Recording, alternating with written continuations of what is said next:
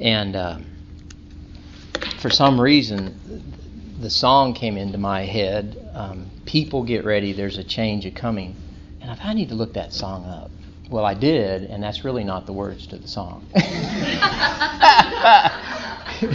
it's people get ready, there's a train a coming. You don't need no baggage, you just get on board. And I said, well, too bad.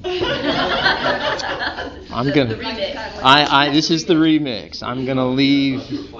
Yeah, I was. Thank you. I'm, I'm glad you caught that. Um, but they didn't put in the. Uh, they did not put in the, the bulletin or whatever that it was John 14, 15, and 16. So I was grateful for um, Frank's sermon this morning and uh, had no idea that he'd be preaching on John 13 uh, at the same time we started the class. So that was kind of providential.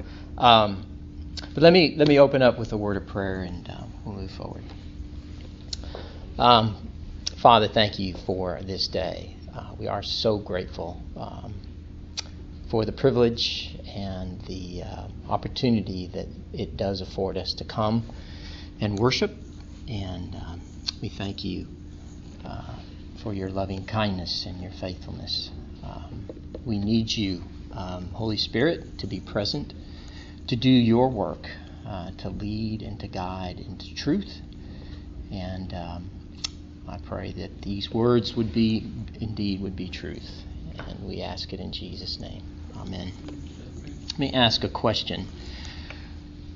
The prospect of change or the reality of change, what effect does that have upon you?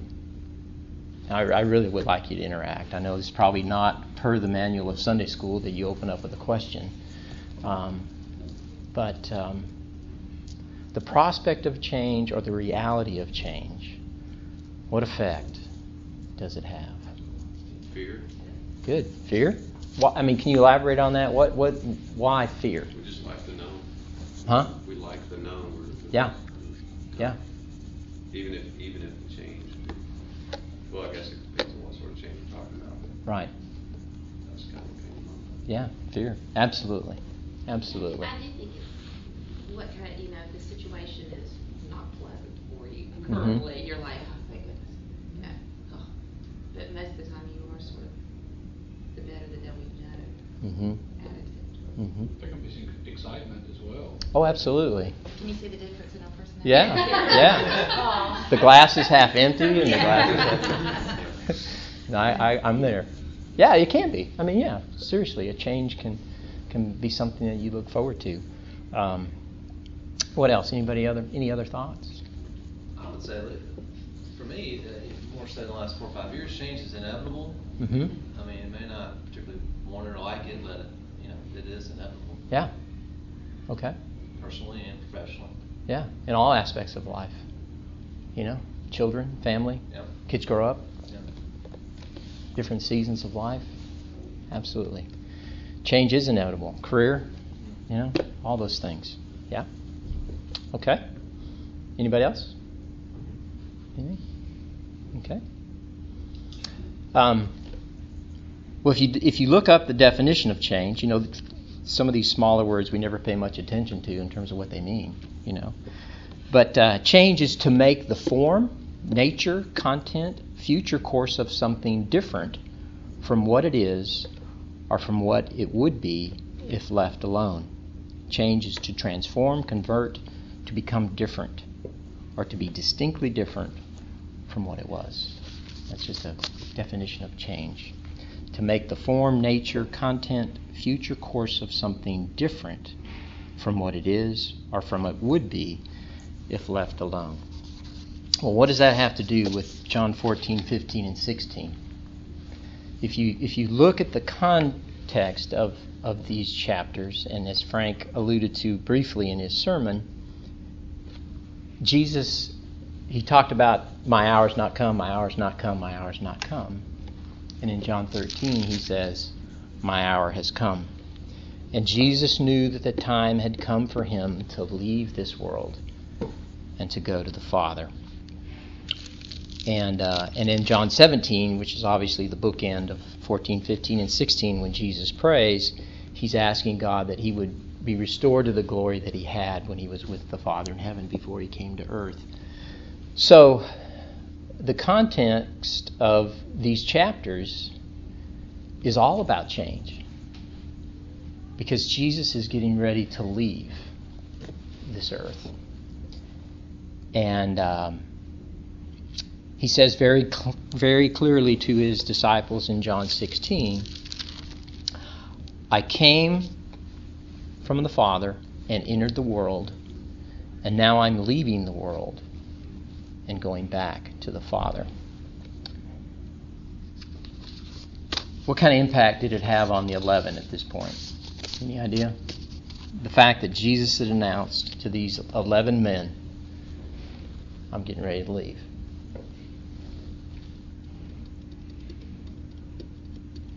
And they're facing the prospect now and the reality that life as they have known it for the last three years is getting ready to change.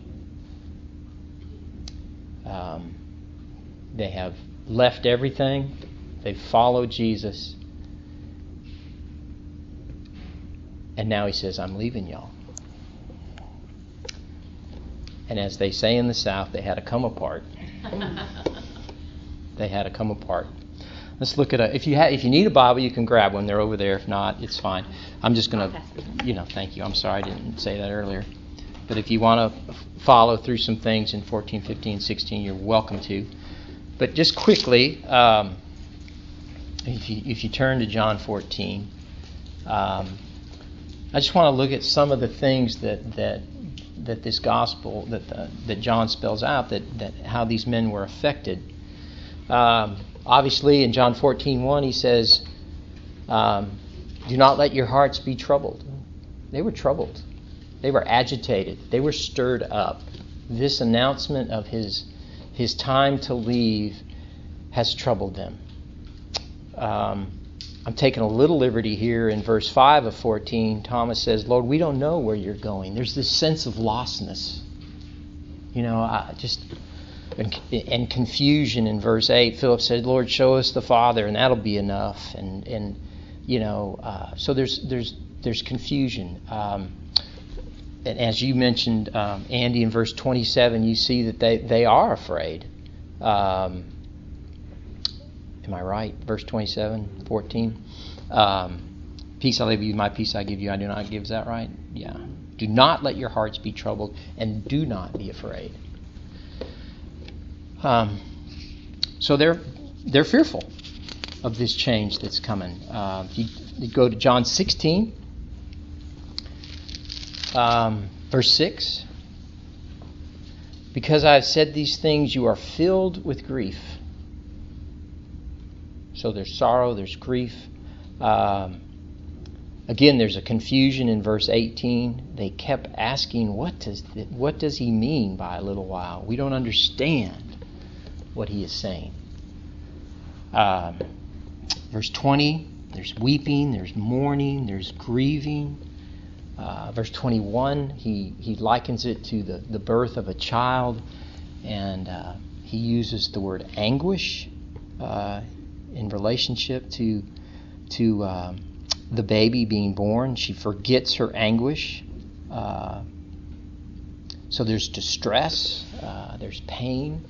And finally, in verse 32 of 16, he says, But a time is coming and has come when you will be scattered each to his own home, and you will leave me alone.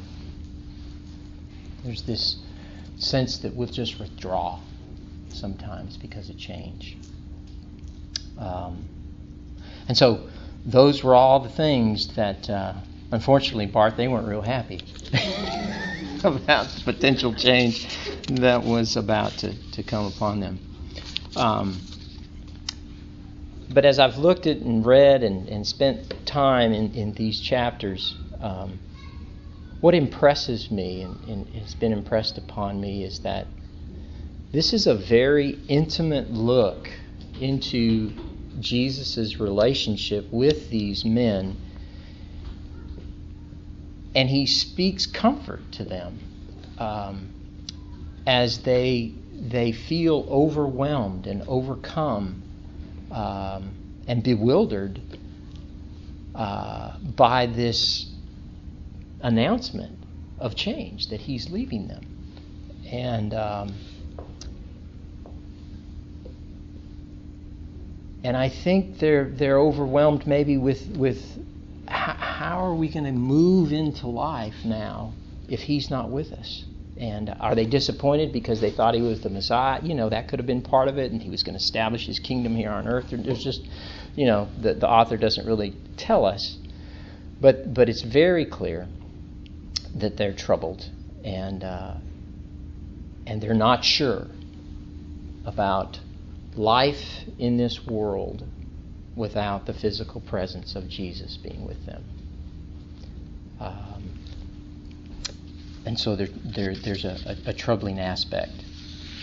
Um, and so these words of comfort and, and consolation that Jesus um, brings to them, I think, is also comfort and consolation to us as we, we, we live and move uh, in this world in the midst of all the changes that life can bring upon us.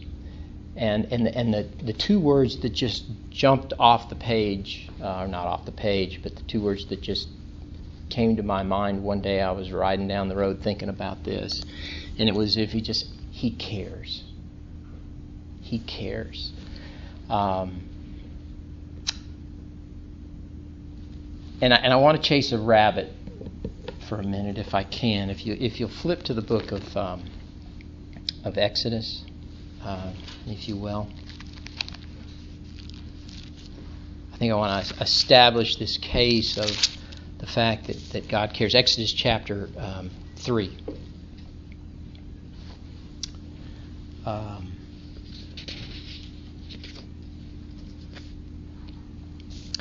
this is the uh, the story of the burning bush, Moses and the burning bush, and um, the Israelites are in Egypt, they're in bondage, they're in slavery, and um, they have um, cried out to God. If you look at the end of chapter 2, verse 25, uh, let me start from reading up above it a little bit. During the long period the king of Egypt died, the Israelites groaned in their slavery and cried out, and their cry for help because of their slavery went up to God, and God heard their groaning and he remembered his covenant with Abraham, with Isaac, and with Jacob. And so God looked on the Israelites and was concerned about them. Uh, in other words, he, he knew, he knew uh, and had regard for their condition.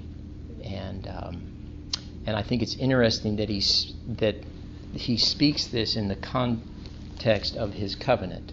He remembered his covenant and he said, I know the condition of my people and I have regard for them. And so then you go on to the story of, of, of the burning the burning bush, and you have Moses out with his sheep, and he sees the bush on fire, and he approaches. And in verse five of chapter three, we'll start there. God says, "Do not come any closer." God said, Take off your sandals, for the place where you are standing is holy ground. And then he said, I am the God of your father, the God of Abraham, the God of Isaac, and the God of Jacob. And at this Moses hid his face because he was afraid to look at God. And the Lord said, I have indeed seen the misery of my people in Egypt. I've heard them crying out because of their slave drivers, and I am concerned about their suffering. So I have come down to rescue them from the hand of the Egyptians and to bring them up out of that land and into a good and spacious land, a land flowing with milk and honey. And so here we have God who sees our condition, He hears our cries, His sight and His hearing moves His heart, and He comes down. Scripture says that He comes down uh, to deliver his people. Um, and so he has paid attention. He does know the condition in which we are in.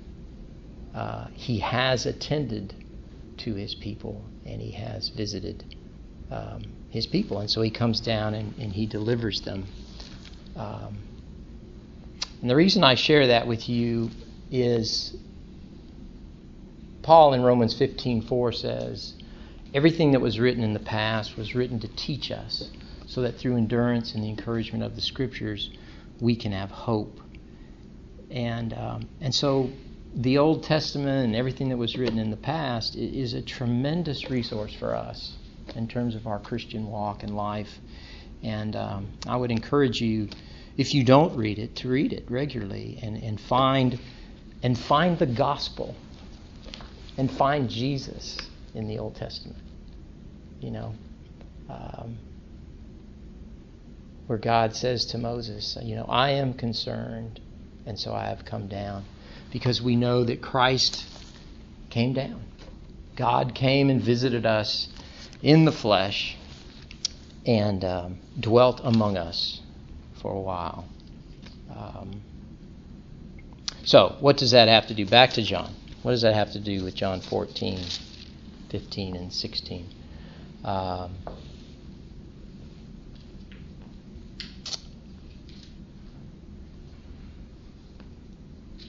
Jesus begins to address this idea of change with his disciples by starting at the end and working his way back, if you know what I mean. Okay? He says in 14:1, "Do not let your hearts be troubled. Trust or believe in God, trust also in me. In my Father's house are many rooms, and if it were not so, I would have told you and I'm going there to prepare a place for you. And if I go and prepare a place for you, I will come back and take you to be with me, that you also may be where I am. And you know the way to the place where I am going. And so he begins by saying, Don't let your hearts be troubled, but believe in God. Believe in the God who says, I am concerned. Believe in the God who says, I care and so I've come down. Believe also in me that I'm the one that came down. Uh, but when but when the time had fully come, says Paul in Galatians, God sent His Son, born of a woman, born of a woman, to redeem those under the law and to make them sons. Um, you know, Jesus came down to do the will of the Father. He said it very clearly in Hebrews A body you've prepared for me, and I delight to do your will. And because he delighted to do his will, God said, This is my son with whom I'm well pleased. And God's will, as we find in, in, in, Isaiah 53, was to crush him. But he was willing to come to be crushed and to die that he might bring us to the Father. Um, and so, uh, the beauty of his coming and the, and the grace of his coming is that he, he, he draws us into a relationship with himself that we might know him. And so, in the midst of, of, of change and the anguish that change may bring, um, we have a God who says to us, I care, and you can know me, and you can know that I'm the God who is sovereign over all the circumstances of your life and the changes that are occurring in your life. That I am in control of those circumstances, that I am um, accomplishing my good in your life for my glory. Um,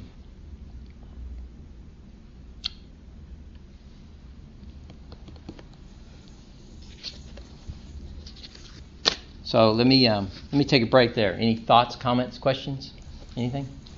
Anybody? Well, I mean, I couldn't help thinking about um, when you were talking about the you know, that Jesus, I mean, that God came, you know, came down. He heard you know, the cry of his people, and he Mhm. was concerned, and he came down, and he was going to rescue them, which is, but part of that, you know, he's like, I'm going to bring you to out of this suffering into a, a land flowing with milk and honey. in 40 years. You know what I mean? Yeah. Like you know, in 40 years you were gonna, you know, and that's part that uh, you know that that I have to. But he did it. I mean, he, it was he was he, you know in his plan. He that's a part of the rescue. All that was a part of the rescue. Right. But it wasn't tomorrow. You know what I mean? Yeah. so, Yeah. And I have to um, remember that that the time doesn't mean that God's not rescuing me and and caring and and being concerned. You know, whether in this specifically, I think about with um, with like with my children or one in, in specific that it doesn't mean God's going to change who Mhm. that child is. Mhm. Like it may be that that's just that part of our relationship through our whole lives is is working, you know, toward him. So Mhm. uh, whenever you were talking about that, that was the part that I was thinking about. Yeah. The 40 years is a part of it. Yeah. That's right. So Yeah. the change, we have to trust him in the in the meanwhile that that's that he's still he's in it. You know that Right. he's working it. He's not forgetting it. That's even right. If it doesn't seem right.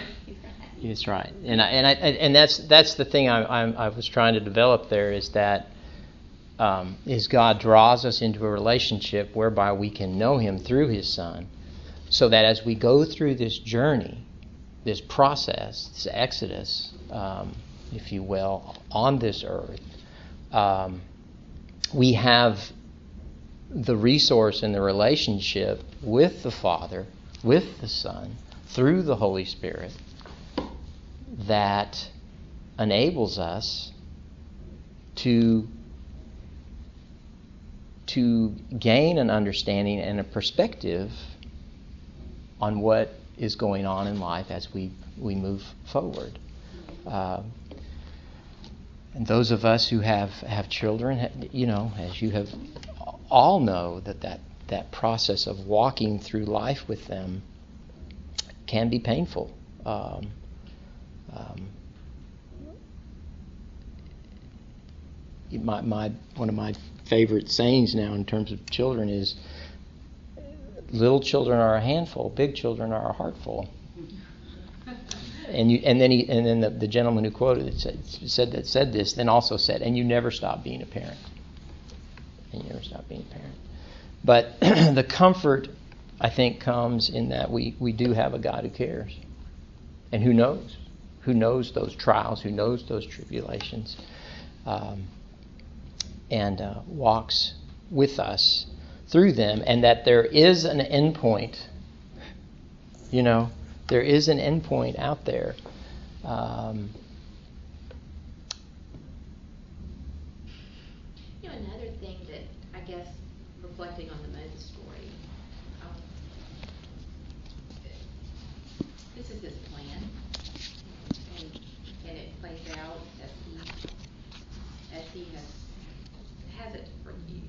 Um, and I get the the part that I kind of laugh about when I think about when I read it. He remembered his covenant. When I remember something, it's because I forgot. And I and I know he didn't forget. I know Mhm. this was the plan Mhm. all along. And Mhm. it's, um, and it just takes the whole fact that, that the change is coming, but you you don't need to fight it yeah. because this is this is the plan he has for you. Mm-hmm. And God is faithful, thank goodness, to His promises and to His covenant that we will be His children. He will be our God. And at the end of our pilgrimage, we will be with Him um, as His children. But I, I think the, the the the challenge I want to, to kind of set before us is that but because of Christ coming into the world, we have been drawn into a relationship with the Almighty God of heaven. As we say in the Creed, I believe in God the Father Almighty, the maker of heaven and earth. And that's that's the change that has been affected for us through Christ's work on this earth. And um, and, and so I you know, in these chapters, I, I really there's three things I think, or the, the the fact that there is a relationship that is affected because Christ came. There is also purpose that is affected because Christ came for His people, and um, and then there's just the whole role of the Holy Spirit because Christ spends much time here talking about the role of the Holy Spirit in our lives. And so I hope to get some into that. I believe me, that's a, a, a much bigger topic than than than I, I care to, to cover. But we but we need to we need to we need to realize and understand that that Christ has provided us with the Spirit to indwell us so that our, our relationship with God the Father, God the Son, God the Spirit is, is, is enhanced um, and continues to grow and, and, and to develop. I find it interesting that he just doesn't say the Spirit's going to come and y'all just kick back and relax and just let it roll. But he's very specific about, you know, remain in me, abide in my word. Um, um, you know, ask me, call, cry out to me. I mean, those those things don't go away because the Spirit came, but it is the Spirit that enables and enhances uh, enhances our ability to do those things. So, w- those are some of the things um, that we'll look at. Um,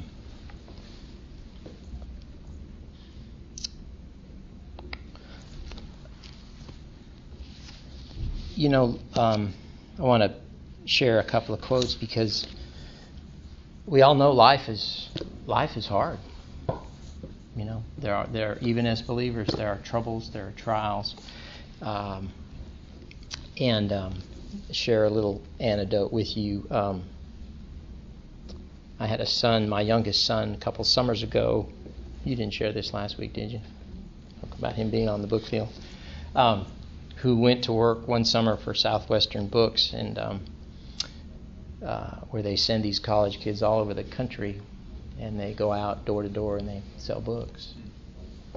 And uh, he had big dollar signs in his eyes, and uh, I think God had another plan in mind for him that particular summer. Um, and the, the plan toward the end of the summer was that I would fly out where he was. He was out in Kansas, Missouri area, and I was going to fly out and uh, and then drive home with him. Uh, but toward the end of his tenure, his his car broke down.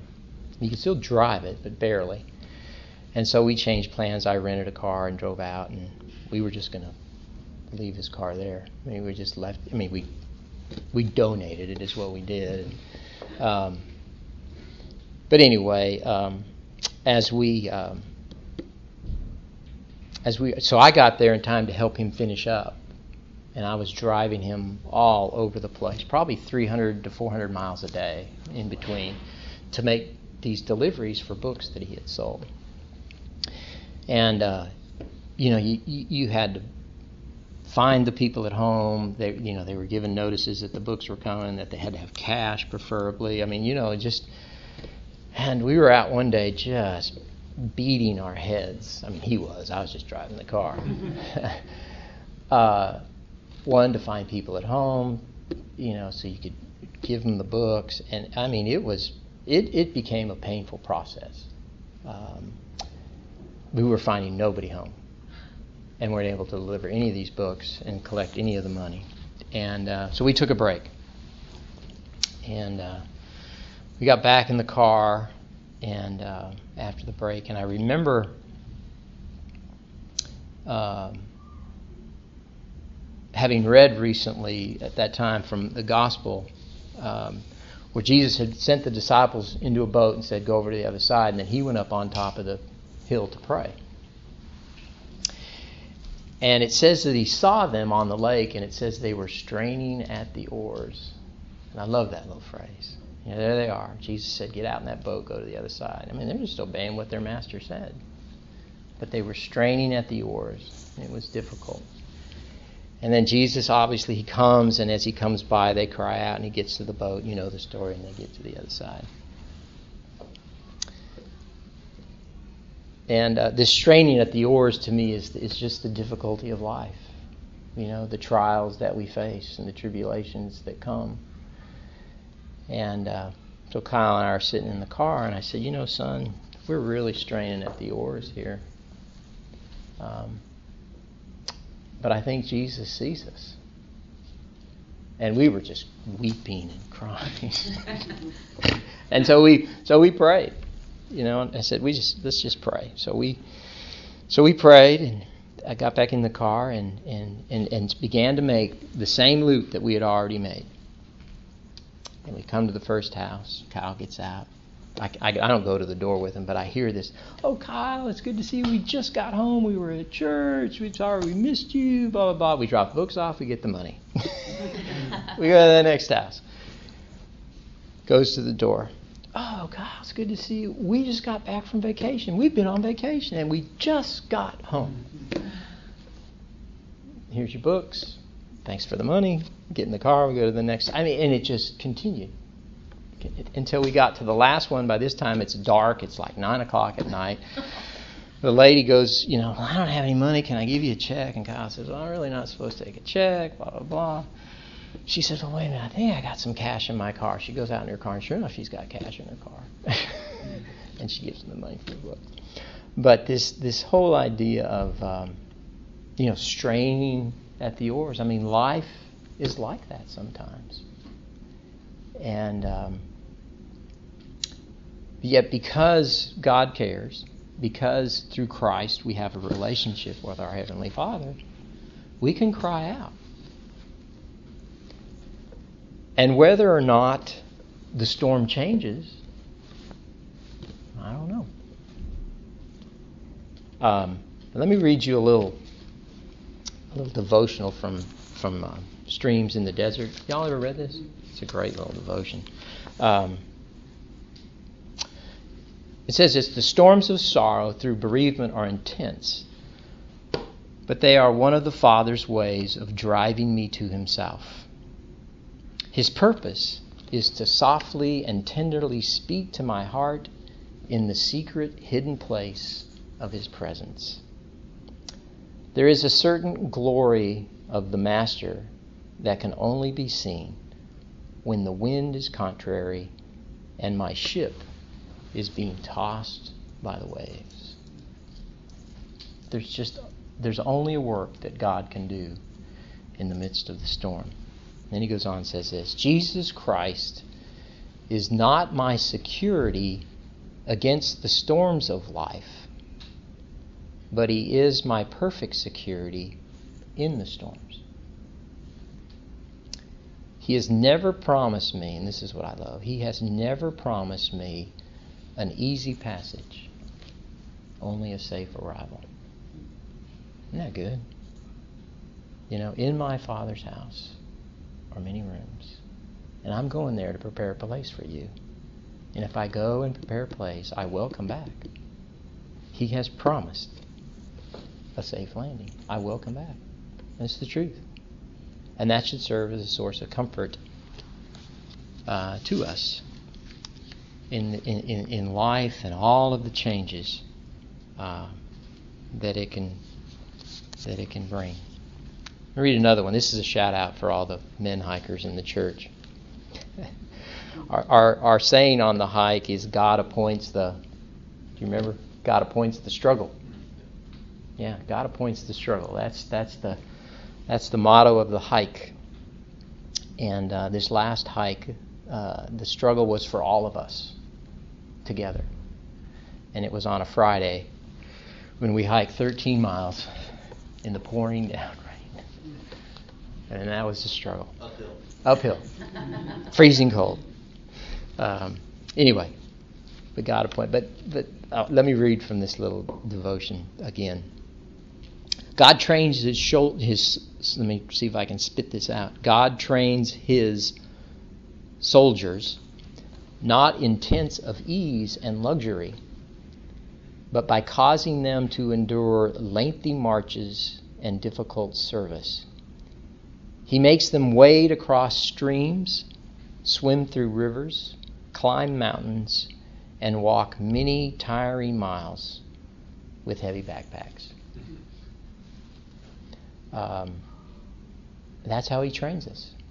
That's how he refines us. That's how he he. Uh, That's how He changes us and transforms us. It's through the difficulties and the trials of life.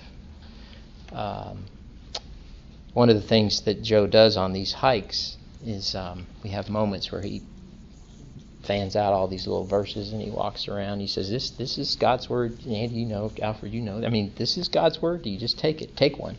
And he says, "I promise, this is God's word to you." and sure enough, it is God's word to you when you pull that little piece of paper out of that pile. Um, I had just come off an incredible period of frustration, and the day before was just unbelievable. And um, I, I reach in, pull out my first ber- verse, and what does it say? Count it all joy, my brothers, whenever you face trials of many kinds, because you know the testing of your faith develops perseverance, and perseverance must finish its work, so that you may be perfect and complete, not lacking in anything. Um, and I was just grateful that I was rebuked for my lack of counting it joy.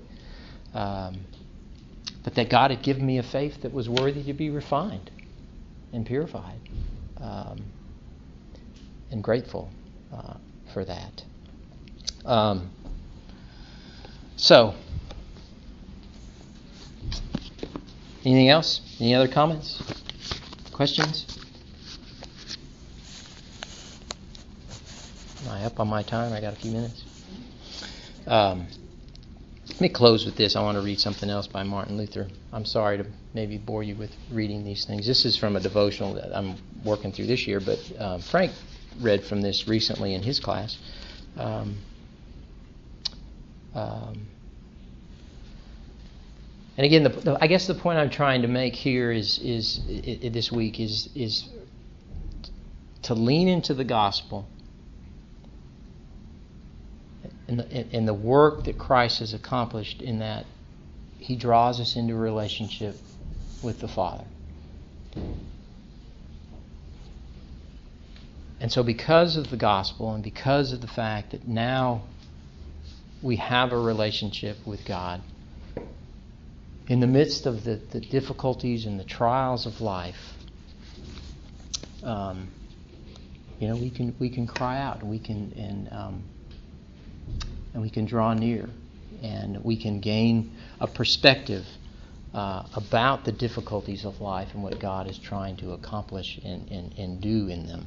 Um, and I, I, think that those are the those are the words of comfort, and I hope that you can take comfort from that, um, because that's what Jesus said to his disciples: "Do not let your heart be troubled. Believe in God. Believe in me." Um, and and I, I don't know what the trials and the troubles of, of, of your life may be. Uh, they're all different for all of us. Um, but I trust in the midst of them um, that God is, is being faithful and that He does care. Um, let me read this devotion. This new birth shows itself most clearly when trials and death draw near then it becomes clear whether or not a person has experienced the new birth. At that time, human reason, the old light, twists and wrestles, refusing to let go of its own thinking. It doesn't want to give up and turn to the gospel. Reason simply won't reason simply won't let go of its own light. But those who are born anew, or who are being born anew, surrender and follow God. They give up their old life, life, possessions, honor, and whatever else they have. They trust what John records in his gospel and cling to it. As true children of God, they will receive their eternal inheritance. If your old, arrogant light of reason grows dark, becomes dead, and is replaced by a new light then your, then your entire life will be transformed. For when your reason is changed, you, your will follows soon after. And then when your will is changed, what you love and desire changes as well. In order to become new, you must crawl into the gospel with your whole self. You must shed off the old skin as a snake does When its skin becomes old, a snake looks for a narrow hole in the rock. He crawls through it and sheds its skin, leaving it outside in front of the hole. Similarly, you also must go into the gospel and God's word. You must confidently believe its promise that God does not lie. So, so you shed off your old skin, leaving it behind, your old light, arrogance, will, love, desires, and what you say and do. You become a new and different person who, view, who views everything differently than before. Okay? Comments? Questions? Mm? Let me pray.